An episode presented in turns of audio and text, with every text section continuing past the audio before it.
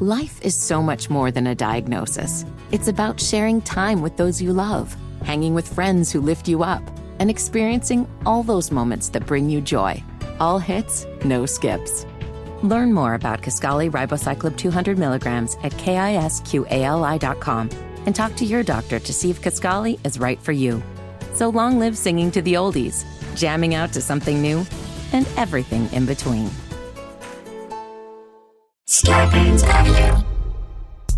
Before we get into another episode of Small Doses, gotta remind you that my book, Small Doses, Potent Truths for Everyday Use, is now available for pre-order on small doses book dot com. And on small doses book dot com, you can get it at a number of different sellers. So some people don't want to buy from Amazon. I get it. Some people don't want to buy from Barnes. I get it. We have a number of independent booksellers that are also available for you to get the book on pre-order. Amanda, why do we gotta get the book on pre-order, though? If it's not coming out till October twenty-second, what's the point?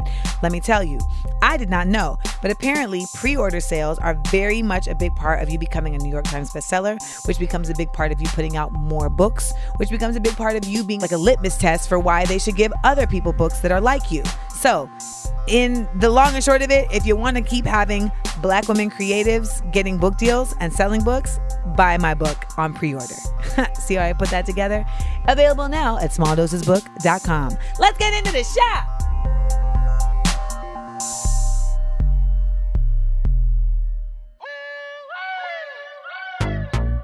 Small doses, self-help from the hip. Small doses, we're talking that shit. Small doses, and keeping it real. Small doses, with me and Nana Seals. It's so funky. So funky. Okay, Rebecca said we have to record this episode, and so we are starting now. And perhaps my procrastination of recording this episode is because it's a little bit of a doozy. You know, it's uh, it's kind of a wonky kind of one. Side effects of money. Now, when we talk about side effects of money, I think we need to be specific. This is about side effects of having money. We've done side effects of being broke. Side effects of having money is a different dynamic, and I think it's worth the conversation. Because for all intents and purposes, I think, we, especially for my listeners who live in like primarily capitalist societies like America, having money is a goal that is provided to everybody very early on in their lives. Like, this is something that you should aspire to. And you make a choice on how much you want to align your life and your philosophies and your actions with that. And it can definitely be a part of what changes like your karma, your destiny, your, your even just your everyday outlook, your contentment, your happiness. But at the end of the day, as my college professor Thomasina Hutchins said at SUNY Purchase, money is a delightful enabler. And when you look at it that way, you got to understand that it's worth the conversation. Because if by chance you do find a way to attain money and to possess money, specifically if you live in America, what does that mean for how things change in your life? And we're going to talk about that today, right, right here on Small Doses. Let's do it. Money, money, money, money. Money. Some people got to have it. Hey, hey. Some people really need it. Talking about the things, the things, the things, the things. Well, uh, yeah. Okay, let's get into this. Damn, Doctor. Hold on, let me stop chewing this gummy since people complained about me eating on the podcast. Listen, I eat when I can eat, and sometimes I don't want to eat. And so when I when I want to eat and it happens to happen at the same time as a podcast, you got to just deal with it, okay? Jam dropping. Jam dropping. Jam dropping. We're dropping on these hoes. Today's jam drop is net worth versus value. So, I know people listen to our gem drops and they're like, what? Those are the same thing. Let me tell you why they're different. Your net worth is how much money you actually possess. Now, it could be liquid, it could be in assets, but at the end of the day, it's how much money you possess. Here on this show, in this gem droppery, when we talk about value, we're talking about value beyond just a monetary measure, because value can have other ways of being measured. And this becomes very distinctive, especially when you're working in professional spaces, right? And understanding that your value doesn't necessarily have to simply be about how much money you bring to the table. It could be about how much influence you bring to the table.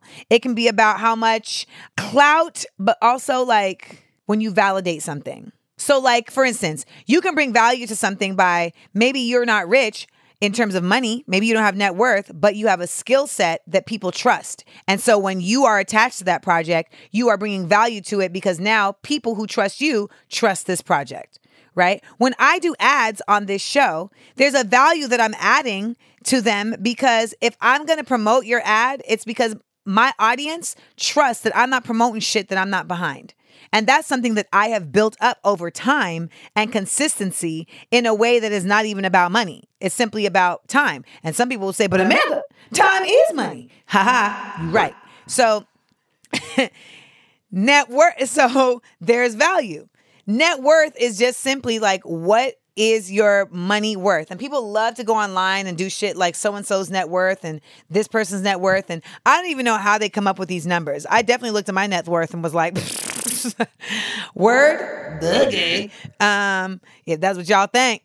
But it's important to know net worth in certain situations for a number of reasons. If it's a professional reason, like maybe you're trying to work with somebody in a investor scenario, and if their net worth doesn't match like what they're claiming they want to invest, you may have to like say yes or no to that. That that may be a, a barometer upon which you're basing your decision.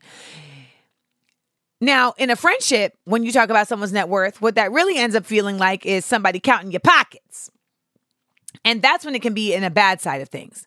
Because I think that, that sometimes what happens in friendships is you're looking at someone's net worth as a reason for either maybe like why you have problems in your friendship or why they should be doing this or that for you or this or that for somebody else. And it starts becoming a source of judgment.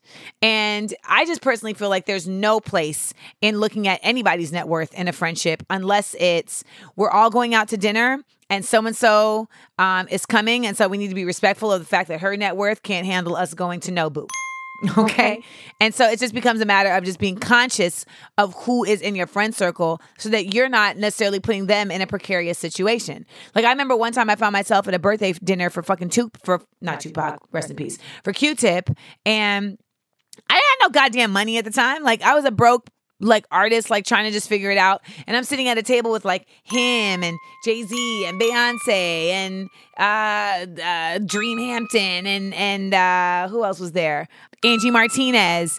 And at the end of the dinner, like a bill gets passed around that everybody owes two hundred fifty dollars. Now, yeah. When I tell y'all, like that gulp you heard at the top of the show, like that's what most people must have heard because I legit was like, mm-hmm. So much so that the person sitting next to me was like, I got you.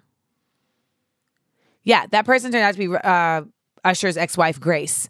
But She, I'd never met her before, but she just, I guess, knew in that moment, or maybe she just knew from my Forever twenty-one attire that, like, I didn't have it.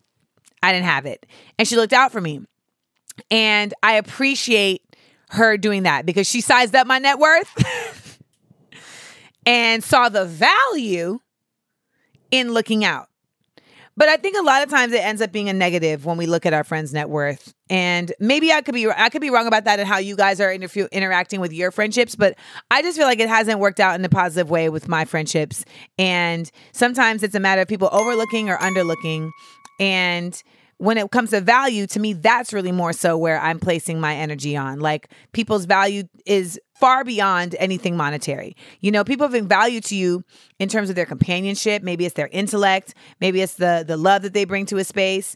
And I've definitely seen, though, where people manipulate your value against your net worth. Like I've had a boyfriend who knew that I valued him even though he had no net worth. He knew that I valued him for other reasons. And so he basically...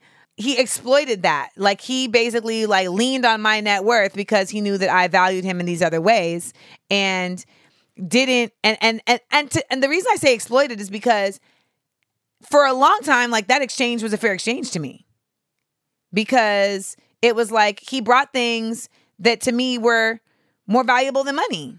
So it was fine. But it, and, and I brought the, my share of those things, but I also provided like a certain fiduciary foundation for us. But then at a certain point, the the equality loses itself when the other person stops bringing those things that you valued to the table, but still wants to take from you in these other ways that affect your net worth. And so that's why, like, I I saw a meme the other day where someone said, "Stop forcing women to to date poor men," and people were so upset about like, what is that supposed to mean? You know, why can't women be supportive and, you know, glow up with their man, et cetera, et cetera? And it's like, that's, that's not, not what that's, that's saying. saying. What it's saying is, it doesn't make me a bad person to not want to support you financially while I am engaging in the other valuable things about you. Because at the end of the day, they exist in two different planes. There's net worth and there's value. And we can both value each other in ways that are not monetary at the same time that we can acknowledge that there's a monetary base that still as humans and adults needs to be met. And a lot of times with a lot of relationships, when one person isn't secure in what their net worth is versus the other, it can affect the valued things that they are bringing to the table. It's just, it's like non-tangibles and tangibles. You know, and that's really what that ends up being. And it's this idea that says that like women have to be willing to support men who don't have money because they are just as good men. And it's like, that's not the conversation. It's a false equivalency to the reality. Anyways, I digress. Net worth is about your money. Value is about more than money. And you have to determine how those things measure up and really what those things serve in your life and where they serve their purpose in business, in friendship, in romance. And the clearer you are, t- to me, the clearer you are on how all of those things play, the less those things will affect your business, your friendships, and your romance.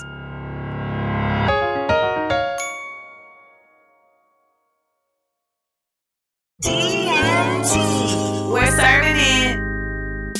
First question. How does money affect relationships and expectations? Like who pays for what? Does family now think you should help them consistently? Are there certain life changes or good feelings you thought having a comfortable amount of money would bring, but that just did not happen? Let me lay back on this day bed. Let's just tackle these one question at a time. How does money affect relationships and expectations? Like who pays for what? Does family now think you should help them consistently? Well, I think that I'm very fortunate that I have a very small family um, because for what it's worth, like when I was broke, my family really didn't have nothing to do with me and my mama. So now that I'm popping, uh, I think there's a certain respectful distance that people have in terms of that going that far. Don't get me wrong. Like there's there is now a a, a larger claim being made to just like the the I'm a part of the Amanda Seals clan of it all, but I have been fortunate that I don't have people like coming at me looking for me to like fund them uh for things. And I'm also like super keen about things like that anyway. Like what I've actually more than just money, more than just uh, family, I've had people just like on Instagram and stuff like feel like, oh, this is a famous person. Let me ask them for things. And so they'll like send me, you know, requests like asking me to pay for their tuition or, oh, me and my friend are about to get evicted. You know, I need two hundred eighty dollars by tonight or, you know, my mom or my son, we're going to be in a shelter, you know, and they play at your pull, they tug at your heartstrings. Um, I've even gotten literal like PayPal requests for groceries from strangers who use like an email address that they found online. And next thing you know, I'm like, what is this? And I've gotten that like in Venmo as well. So it's really um, just this twisted thought process that says like, if people have money, then they need to give it to me. Whereas I'm the opposite. I do feel like if I have money, I need to be giving it out, but it should be at my discretion. And I think that there's this thought process that says that like, if that people who have money owe you. Um, and, and that's just with anything. It's like, if it's yours and you put in the time to get it, like it's your discretion on how you disseminate it. And that should be respected in my opinion. Uh, but there's, there's such an interconnectivity of people at this point that you don't have to always, you're not always dealing with people that share the same opinion. So that's how you end up with a goddamn Venmo request for sneakers. Are there certain life changes or good feelings you thought having a comfortable amount of money would bring, but that just did not happen? Well, I definitely felt like there was going to be a certain level of like ease. Um, and there is, like, don't get me wrong. Like, I, I think that there was a certain high level of emotional turmoil and mental strain that I was having simply just by worrying about how am I going to pay for things. And there was definitely all of that attached to, like, my creativity, right? So, like, I'm having to use creativity in terms of, like, get creative on how to make money versus being creative on a canvas. And I remember, like, when I met Herbie Hancock for the first time, he had said to me, like, everybody's an artist. And I said, what do you mean? He said, because it requires a certain level of creativity to just survive.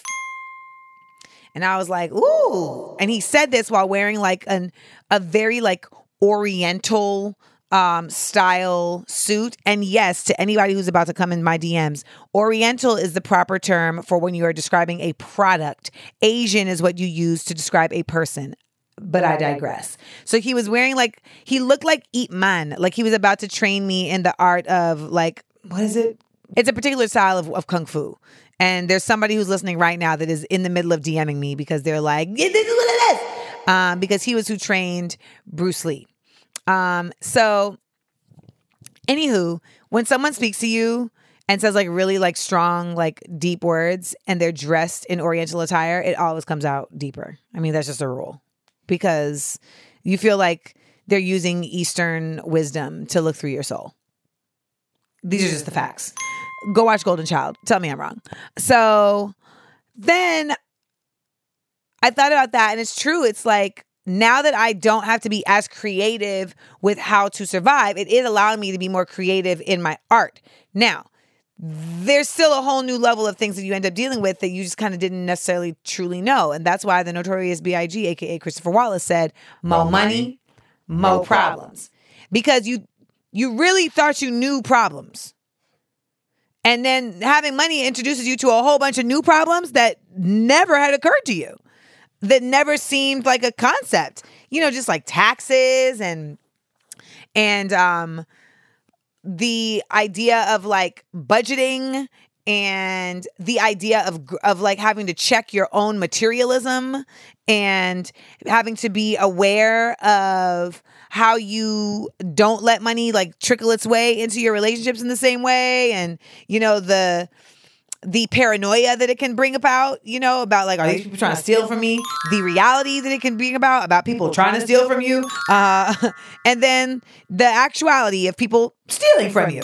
Um, all of those things are like, oh, wait, I hadn't even truly put a lot of thought into that because they weren't my problems. Like, and so, you know, I'm not saying that they're, they definitely are champagne problems. Um, but at the end of the day, they are new issues, and they come in place of the old issues.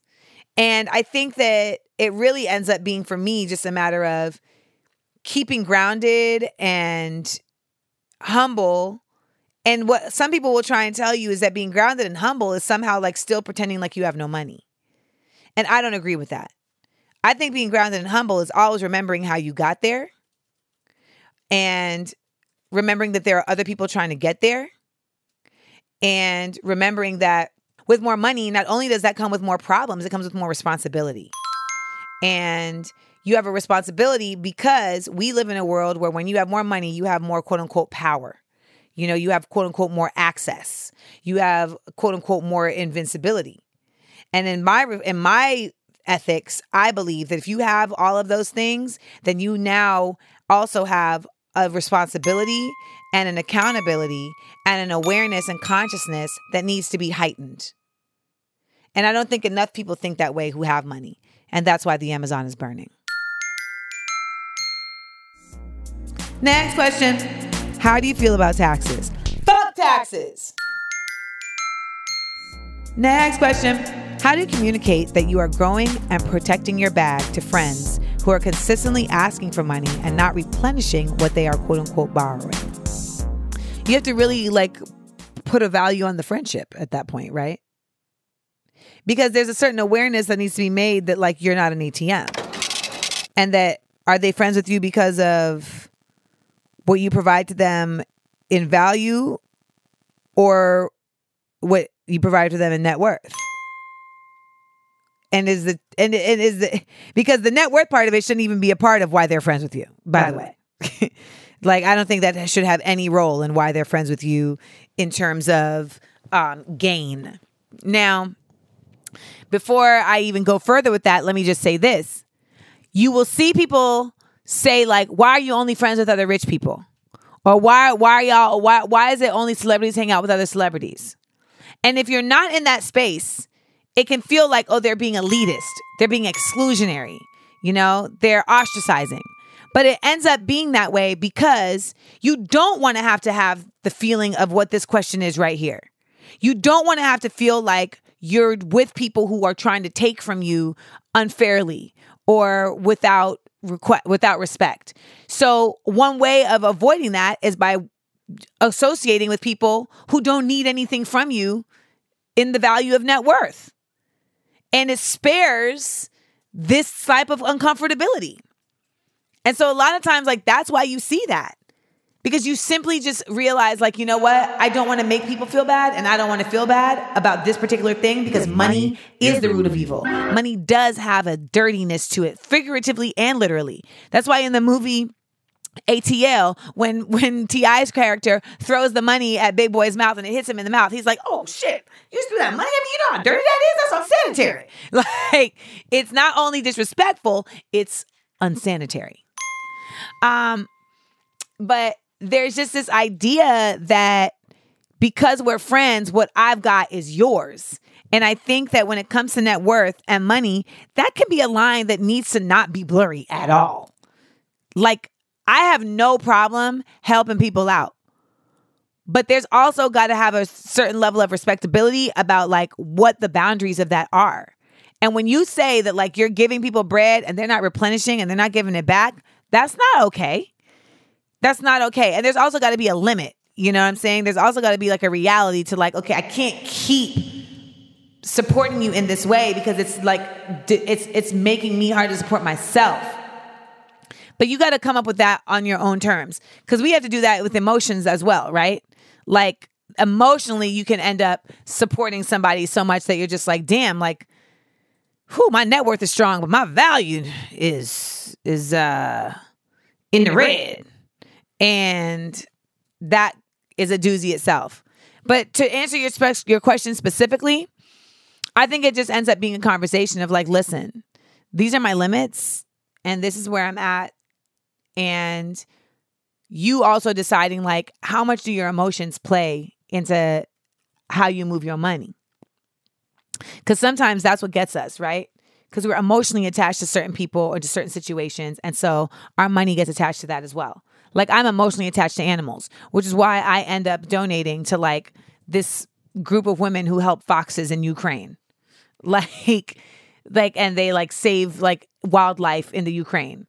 And I don't donate, like, a bunch of crazy bread to them, but, like, ever so often they need, like, a couple bucks to help a raven whose wing just got cut off and won't be able to fly again, or to build an aviary for, for you know, a, a fox named Star, or a fox named Thor, or a fox named Fire. I mean, I'm in love with these foxes, guys. In love. But, like, my emotional attachment to animals and to the protection of nature on our planet ends up being somewhere where I put my money. And sometimes that can also happen with people, right? Like, your emotional attachment to someone may just be like, well, fuck, like, I just want them to be okay. So let me just give it to them. Let me just give it to them. Let me just give it to them. You just got to check yourself and check in with them and make sure that you're not depleting yourself beyond your measures. Next question. The side effects of having money in your mid to late thirties, but no kids and not married. So therefore, my question is, how do you deal with people looking in and judging you for living your better life with the tradition standards? I love the freedom and don't know if I ever want marriage or kids, but people keep telling me how to spend my money and judging me based on the fact that I'm not spending it on those two things. I mean, that's like, go fuck yourself. You're just not on my level. Bum. And it's not that they're not on your level because they don't have maybe the same net worth, but they're not on your level because they're judging you for something that just simply isn't worth judging you for. Like, it'd be different if you didn't have kids and you didn't and you weren't married, and the money that you had, you were putting into like funding things that are hurting other people. You know, like I don't have kids, and I don't have marriage, so I give all my money to the N R A. Like I'd be like, yeah, that's yeah, f- stop. You know, or I don't have kids and I'm not married, so I give all my money to the eradication of foxes in Russia. I would be like, okay, okay, okay, uh, stop, because they're also just like countering like what I'm giving my money to. But there's simply just no place for anybody to tell you like how to spend your money when your money isn't harming people. Period.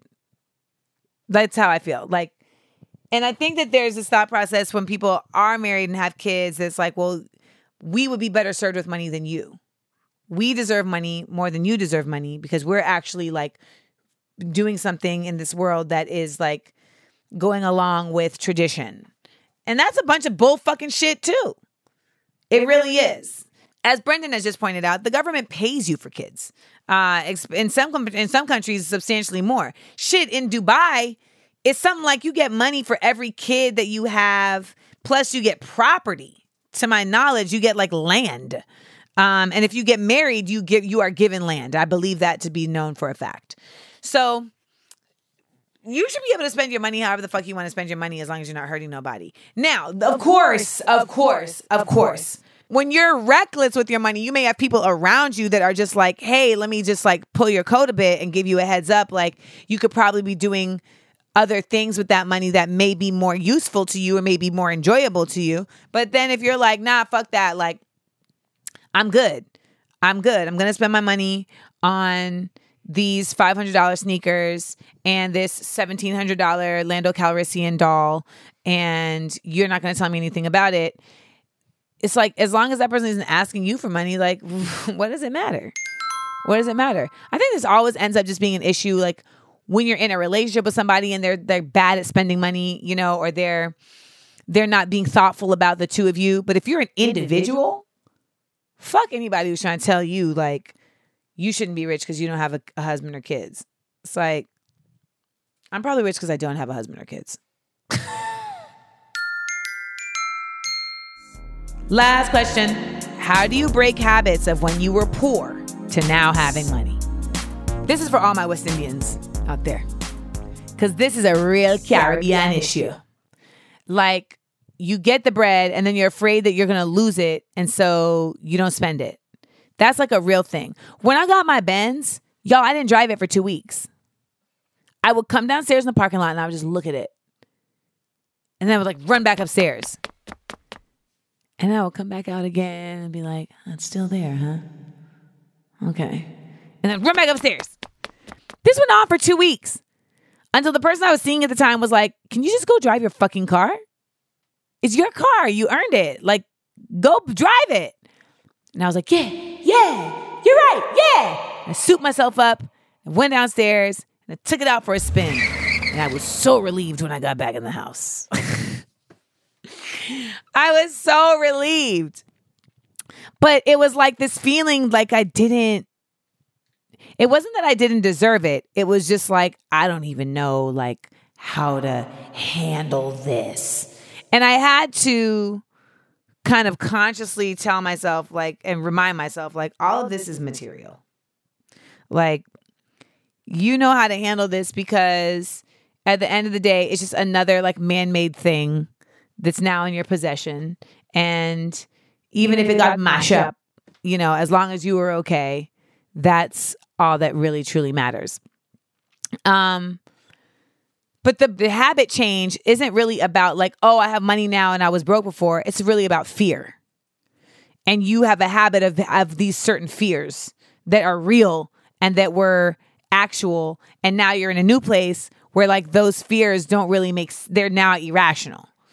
Like having a fear of being evicted because you can't pay your rent, or having a fear of not being able to get health care because you don't have the money that you may need to go to the doctor. Like having a fear of your child not eating because you don't have money. Like those are real, genuine things that you should that that that you have every right to be afraid of, like when you don't have bread, like all of these things. Even my biggest fear, my biggest, biggest, biggest, biggest fear was that my mother was going to die before I was financially stable, because I knew that me being financially stable would give her a certain level of like stability, a certain level of liberation, a certain level of like getting her just due from the universe. You know, like you gave me the job of raising her, and now that she's secure, I feel like the universe gave me what I owed.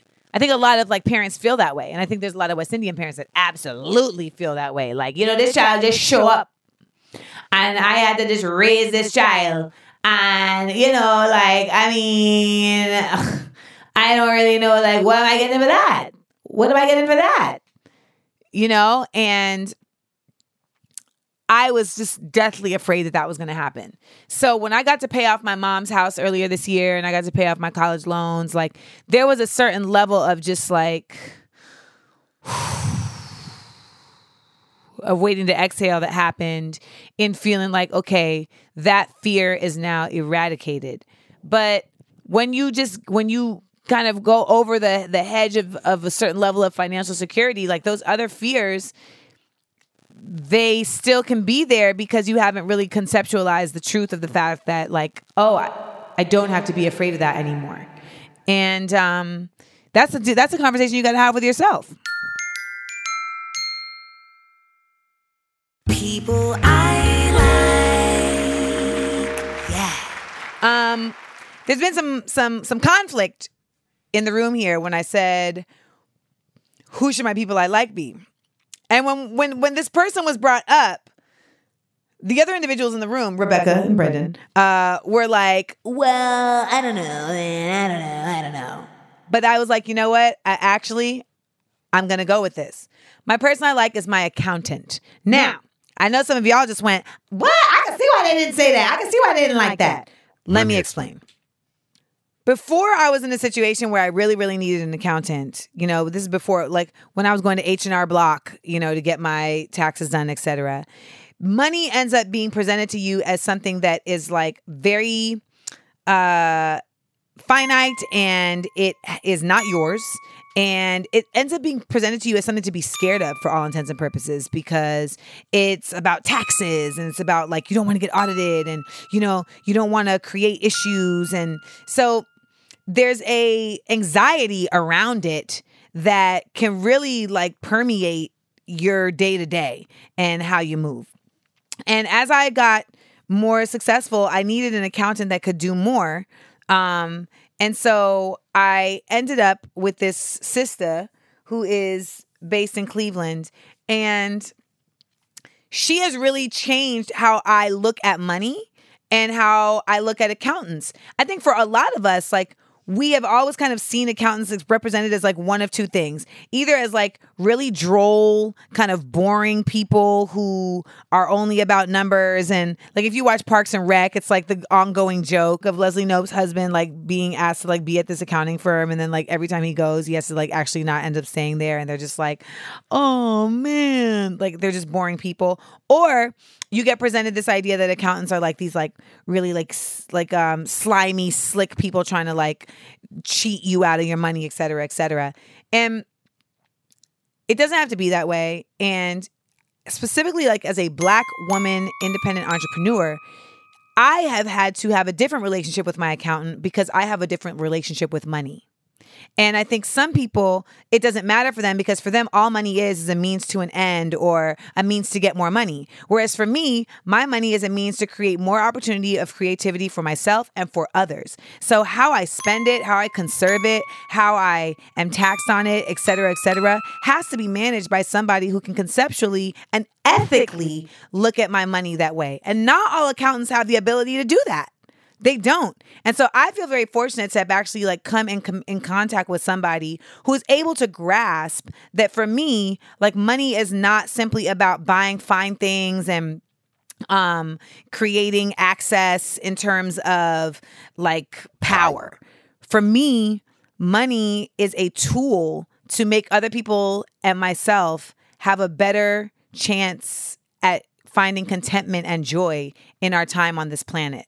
And I do that through art and different businesses that help push my art and that help push other elements of my art.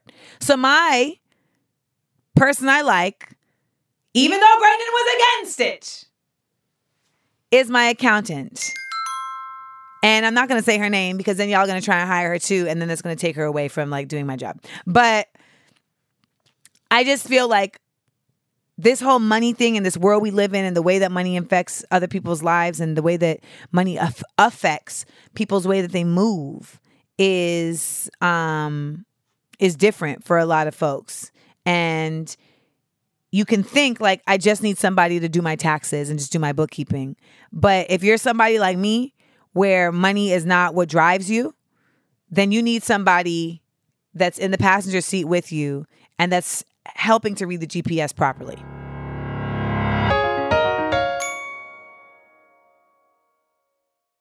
That, that one time. time. I feel like I wanted to do this episode because I've I feel very fortunate to have been on both sides of this at more than one time in my life.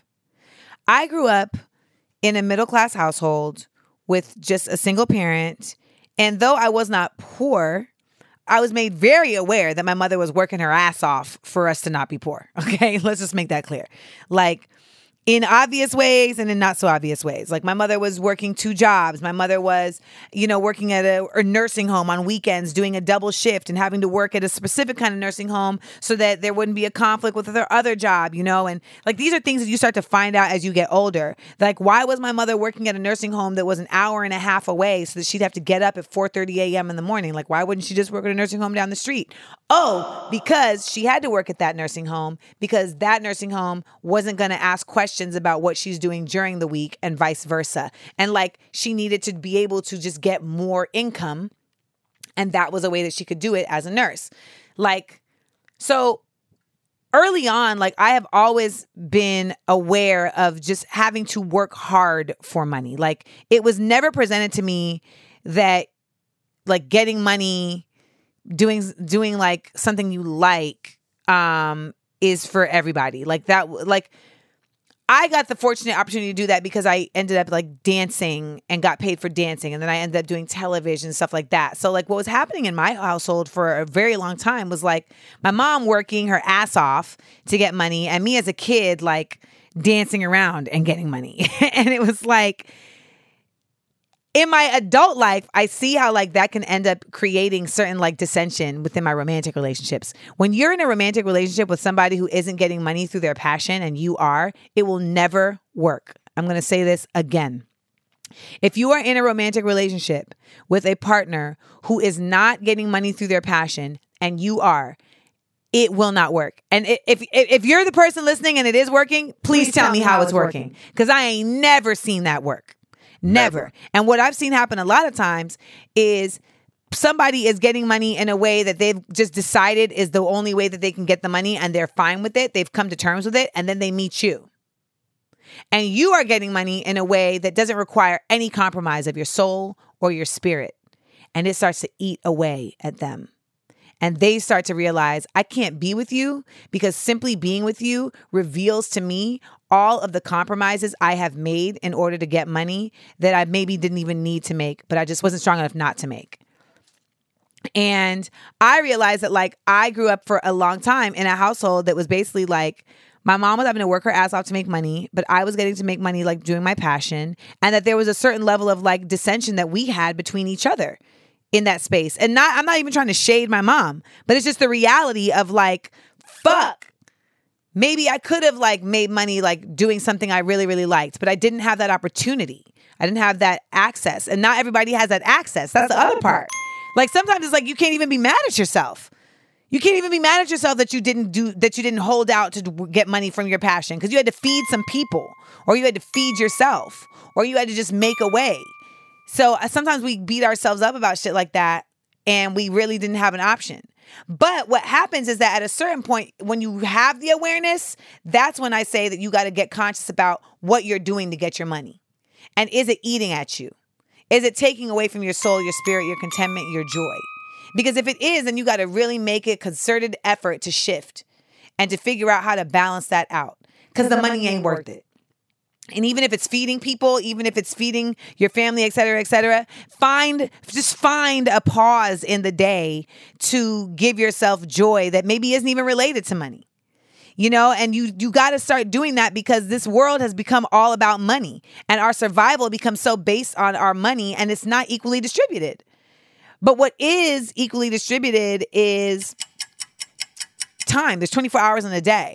And then I know somebody's listening right now and is like, yeah, but if I'm working for twenty of them hours and time isn't equally distributed, and you are right. So you got to find some time within them twenty hours to like steal your time back.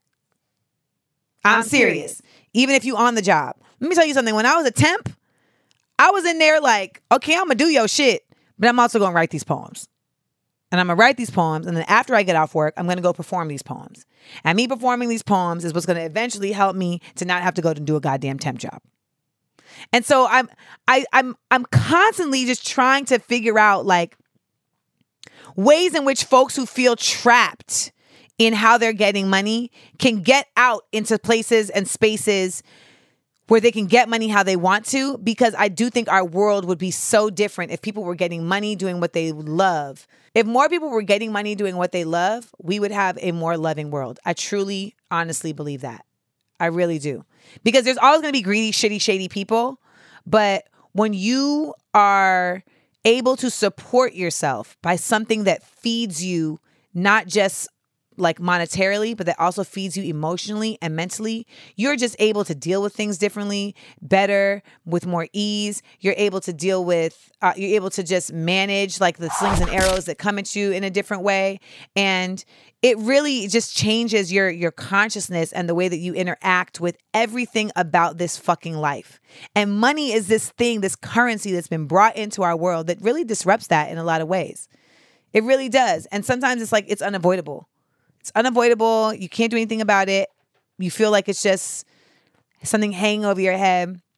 But I will tell you that even though I have money now, I still make a very, very conscious effort to make sure that I'm doing shit that ain't got shit to do with money, so that I can keep a balance of how my spirit is interacting with currency and with exchange and with capitalism. I make sure to do art for free. I make sure to donate. I make sure to spend time doing things that aren't about how much money I have, but more so about just like, and, and just enjoying enjoyment. That's what stopping to smell the flowers is about, right? The last dose. To anyone out there who's like, damn, if I just had this much money, like everything would be perfect. I'm going to tell you now, nothing is ever going to be perfect. It might mean that, you know, you have a certain level of peace about just your day to day because you don't have that other stress on you. It might mean that you have a certain security that you have for your kids. And so that gives you a certain level of peace of mind. And that is so true and real. And I'm not taking any of that away. But just always keep in mind that this money thing, there are more problems attached to it that you may not know about. And that the best thing you can do is never make it the center of how you're living. Don't make everything about how you possess the money. Make it about what you do with the money. And that's really what defines the person you are. But just an addendum, how you get the money does matter, because you don't want to feel bad about how you got the money, because then no matter what you spend it on, you're going to feel like, oh shit, I'm still a trashy ass person. And that is really, really important. You got to be cognizant about what you're doing to get the money, because if you're selling your soul to get the money, if you are selling your spirit to get the money, if you are killing the earth to save yourself, then it doesn't matter how much money you have, because at the end of the day, you will still be broken. Scarpins Avenue, a podcast, a podcast network.